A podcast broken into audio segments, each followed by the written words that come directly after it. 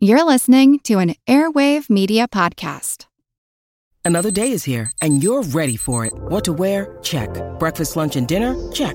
Planning for what's next and how to save for it? That's where Bank of America can help. For your financial to dos, Bank of America has experts ready to help get you closer to your goals. Get started at one of our local financial centers or 24-7 in our mobile banking app. Find a location near you at bankofamerica.com slash talk to us. What would you like the power to do? Mobile banking requires downloading the app and is only available for select devices. Message and data rates may apply. Bank of America and a member FDIC. Edgeworks Nebula. An emerging market and movement around psilocybin is proving to help with mental health, PTSD, anxiety, and depression. Schedule 35 is the most trusted and most popular microdosing source in North America, helping hundreds of thousands of individuals improve their daily lives. Studies have shown that psilocybin works by creating new neural networks in the brain, which help boost focus, creativity, mood enhancement, and help fight addiction. All products come with guides that make microdosing accurate and easy to understand. Right now, Schedule 35 is offering 15% off with code STS when you head to Schedule 35, that's number 35.co. That's 15% off at schedule35.co and use code STS. Just a reminder all customers will need to be manually age verified first before they are able to purchase. Ages 19 and up in Canada and 21 and up in the US. Start living life with a deeper meaning, more joy, and self understanding today.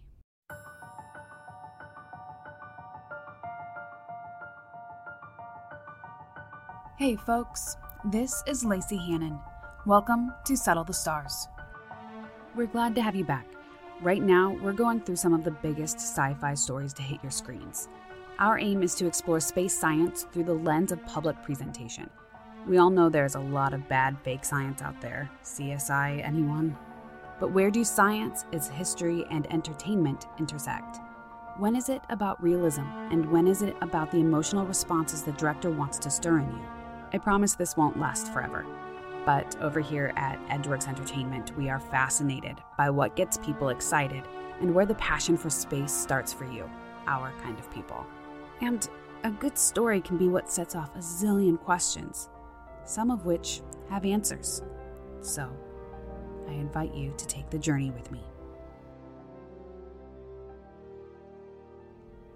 Once upon a time, in 1964, the year 2001 was the distant future and a somewhat arbitrary goalpost for humanity's fledgling ambitions to explore space in the imaginations of a legendary sci fi writer and a no less legendary filmmaker. The late 50s and early 60s had seen the Americans and Soviets working tirelessly to be the first to conquer space. The amount of resources being funneled into either country's space programs and the new technologies that were rapidly developing must have made the far reaches of space feel more attainable than ever. Who knew what the next 35 years could bring? Manned missions to Jupiter, cryogenic space travel, video calls between Earth and orbit? These possibilities and more like them prompted Stanley Kubrick and Arthur C. Clarke to embark on the project of a lifetime a realistic cinematic speculation of where space exploration could be at the dawn of the 21st century. It was a collaboration that would revolutionize how people viewed science fiction movies in general, proving the genre had greater potential than all the B pictures with flying saucers on strings would suggest. 2001 would also inspire the careers of many auteurs and visual effects pioneers who became big names in science fiction, including Steven Spielberg, George Lucas, and Christopher Nolan who were all equally dazzled by what Kubrick and Clarke were able to achieve before the first images of Earth were ever captured from space. The legacy of 2001 A Space Odyssey speaks for itself. Through parody and homage, Kubrick's space opus has continued to play a significant role in the discourse of cinema, up to the year of its namesake and beyond. You can't hear the bombastic percussion and brass of Also Sprach Zarathustra without picturing the ancestor of man flinging a bone into the sky, or a dramatic camera pan to a moon sized baby floating in space. Nor can you hear the Blue Danube waltz without thinking of a balletically spinning spacecraft and the in flight service of the future moving about the cabin in Velcro grip shoes. Iconic imagery and soundtrack aside, the film's greatest achievement, just might be how realistically it approached the technology and physics of space travel, and just how much of the future 2001 managed to predict. Neither of these points should necessarily come as a surprise, seeing as Kubrick was collaborating with not just one of the biggest names in science fiction, but someone who had a great deal of personal experience in aeronautics and astronautics. In addition to writing a number of nonfiction books on the science of flight and space travel, Clarke served as the president and chair of the British Interplanetary Society.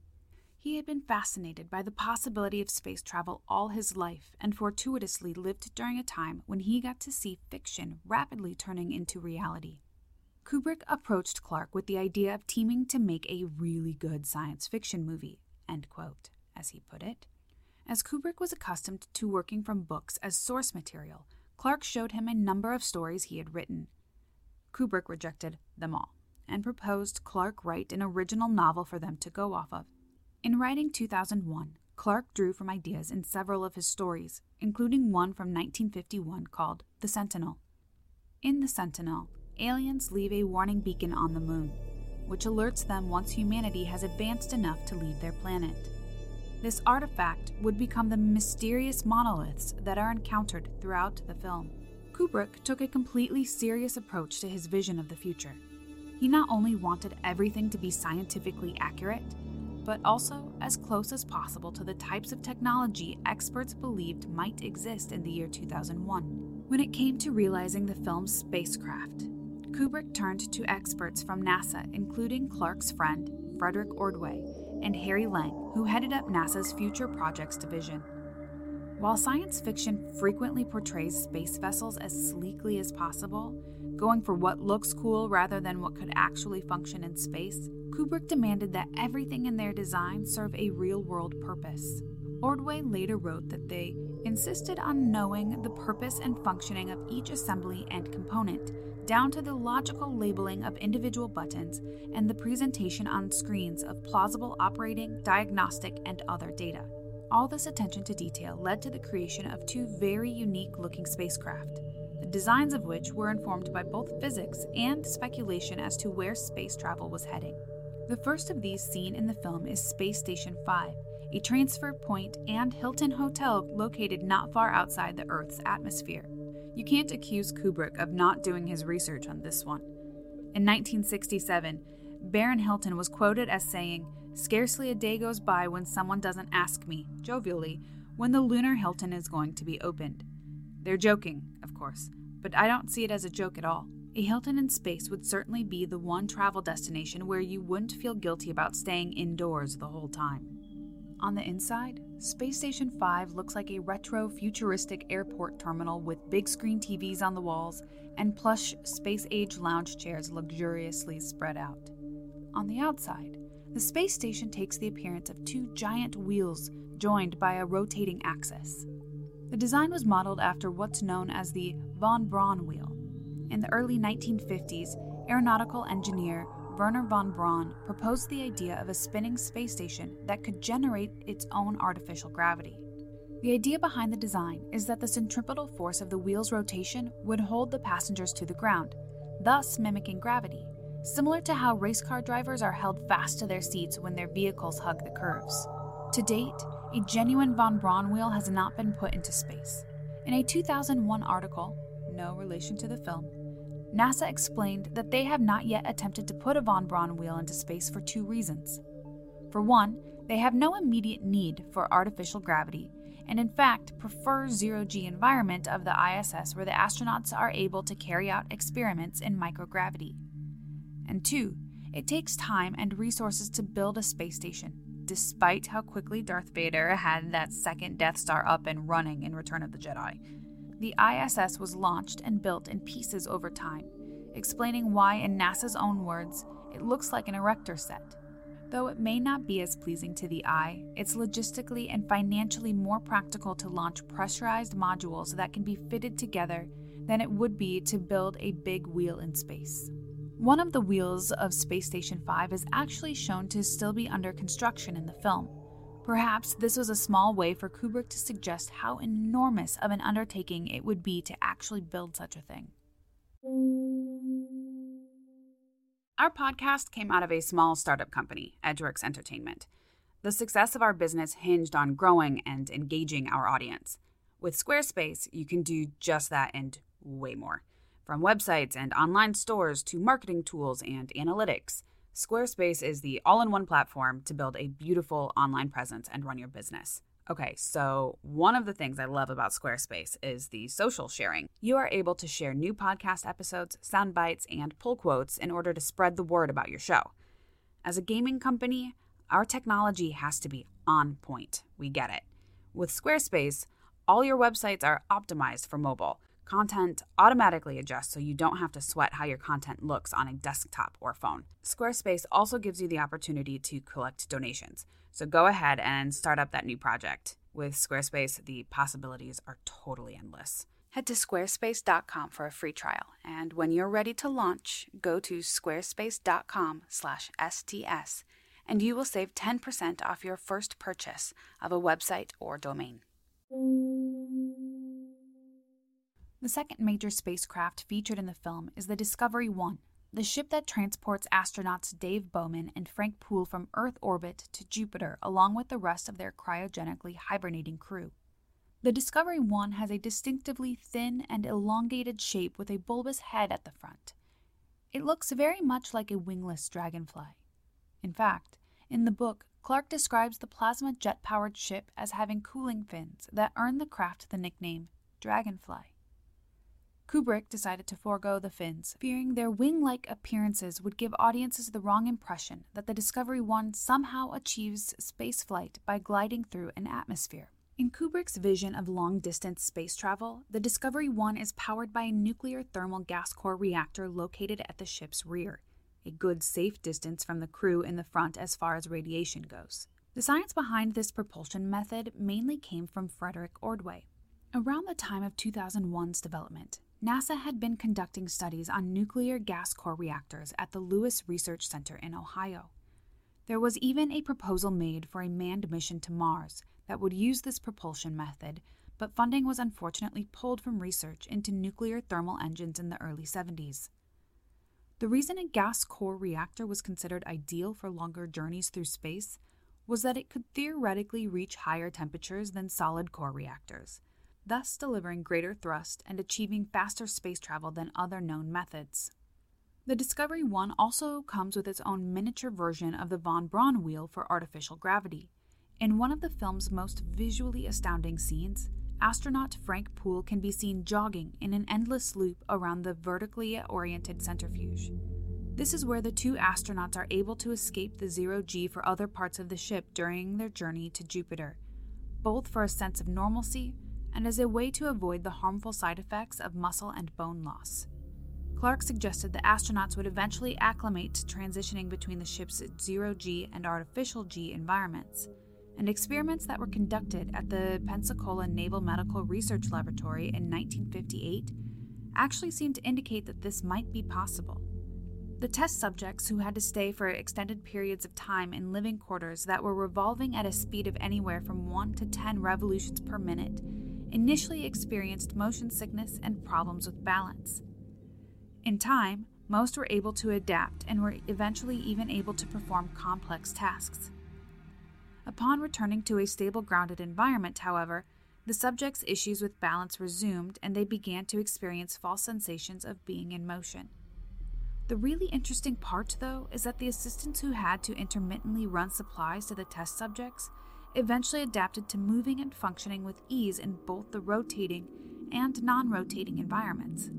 This suggests that the transitions made by the astronauts between zero G and artificial G in the film may in fact be possible, as Clarke surmised. There are, of course, other matters to take into consideration with the scenario seen aboard the Discovery 1. In the carousel, where Bowman and Poole get their artificial grav time, weightlessness increases the farther you are from the floor, and the closer you are to the hub. In the film, we see one of the astronauts floating inside the hub before exiting through a panel and ascending a built in ladder to the floor where the centripetal force takes over, grounding him again. But the version of a von Braun wheel seen here is, of course, much smaller than the gigantic space station seen earlier in the film. This raises an interesting question. What would it be like for your head, which is closer to the hub, to feel more weightless than your feet? As with the issue of transitioning between zero and artificial G, you'd imagine the astronauts in Kubrick's 2001 would undergo the necessary training to acclimate to whatever sensations of disorientation they might anticipate before embarking on their mission. It's clear there are many factors that would be involved in adjusting to this kind of space habitat, and it's very possible periodic motion sickness or feelings of imbalance would simply come with the territory. But we gotta say, the ability to jump from wherever you're standing and grow increasingly weightless the closer you get to the ceiling would be pretty sweet compensation for any unpleasant side effects. All things considered, Bowman and Poole don't seem to have too bad a time of things during their flight. That is, until their AI pal Hal misdiagnoses a broken antenna, lip reads his human companions discussing whether they should disconnect him, and then does the totally normal, rational thing you would expect a computer to do by turning into a total homicidal maniac. Yes, 2001 is the film that caused everyone to start suspiciously eyeing their pocket calculators and washing machines and wondering if all these devices in service to humanity would violently rebel against us if they were just a bit smarter. Kubrick's thinking was that any machine that was as intelligent as a human and capable of learning by experience would naturally develop human emotions and be prone to having its own mental breakdown. That's what happens to Hal, at any rate. To avoid his potential termination, Hal cuts Poole loose in space when the astronaut goes to inspect the broken antenna. Bowman rushes to jump into his own EVA pod to save him, but of course, Hal has control over all of the ship's systems and isn't about to let Bowman come back inside. So Bowman does the only thing he can do. He manually opens the airlock and launches himself into the ship without a helmet. The scene is actually played very realistically, down to the perfect silence experienced in the vacuum of space. The one thing the film doesn't get right is Bowman holding his breath before he blows himself into the airlock.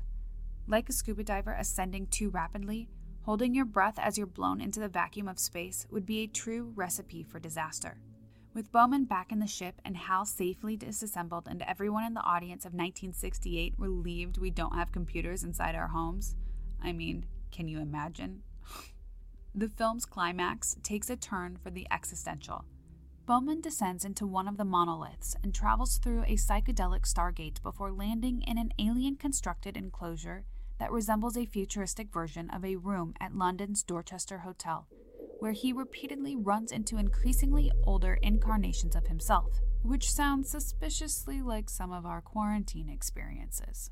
Kubrick originally wanted Bowman to encounter the aliens themselves at the end of the film and worked hard with his teams through sketches and paintings to come up with something suitably non human looking. It was actually Carl Sagan who advised Kubrick that any aliens we might encounter would look nothing like us. In the end, the problem of what the aliens would look like was resolved for the production team when they ran out of money and had to finish the movie without them. Given how widely discussed the film's enigmatic third act still is after all these years, that was probably for the best. Upon release, Kubrick's final cut of the film came as a shock to Clarke, who had written a great deal of narration to accompany the visuals. He had been thinking of the picture almost along the lines of a prophetic space documentary.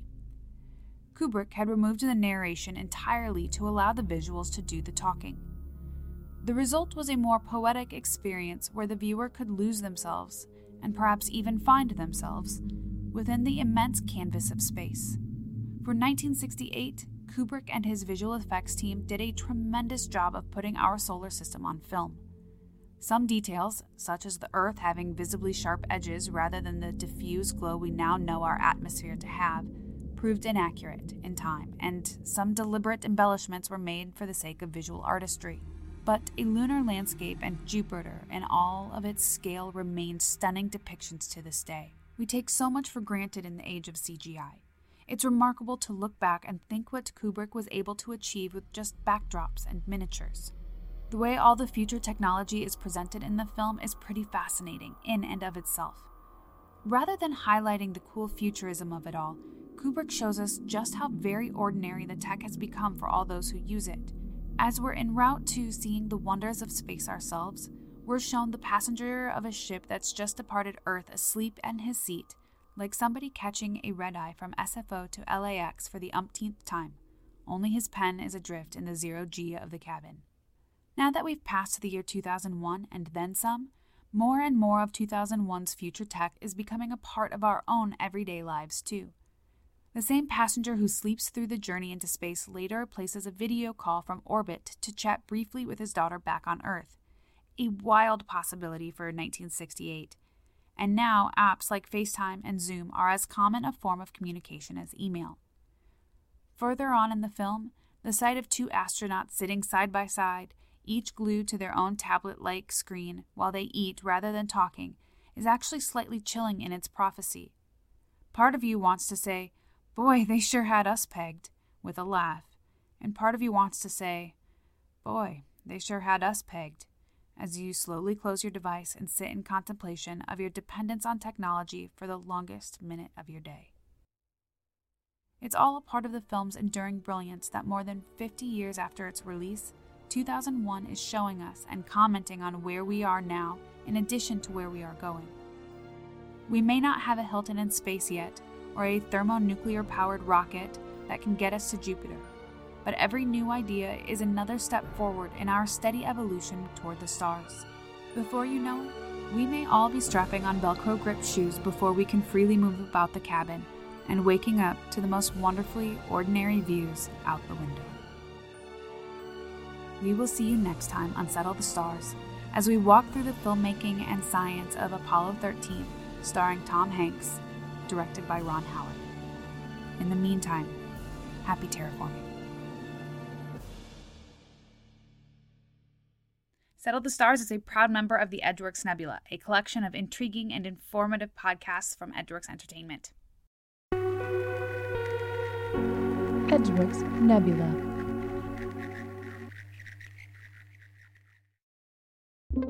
Get ready to geek out. The Wired Science Podcast explores all the latest and greatest in science everything from strange diseases and biological breakthroughs to interesting tech and mysteries in outer space. Listen to Wired Science today, wherever you get your podcasts. That's Wired Science, wherever you get your podcasts.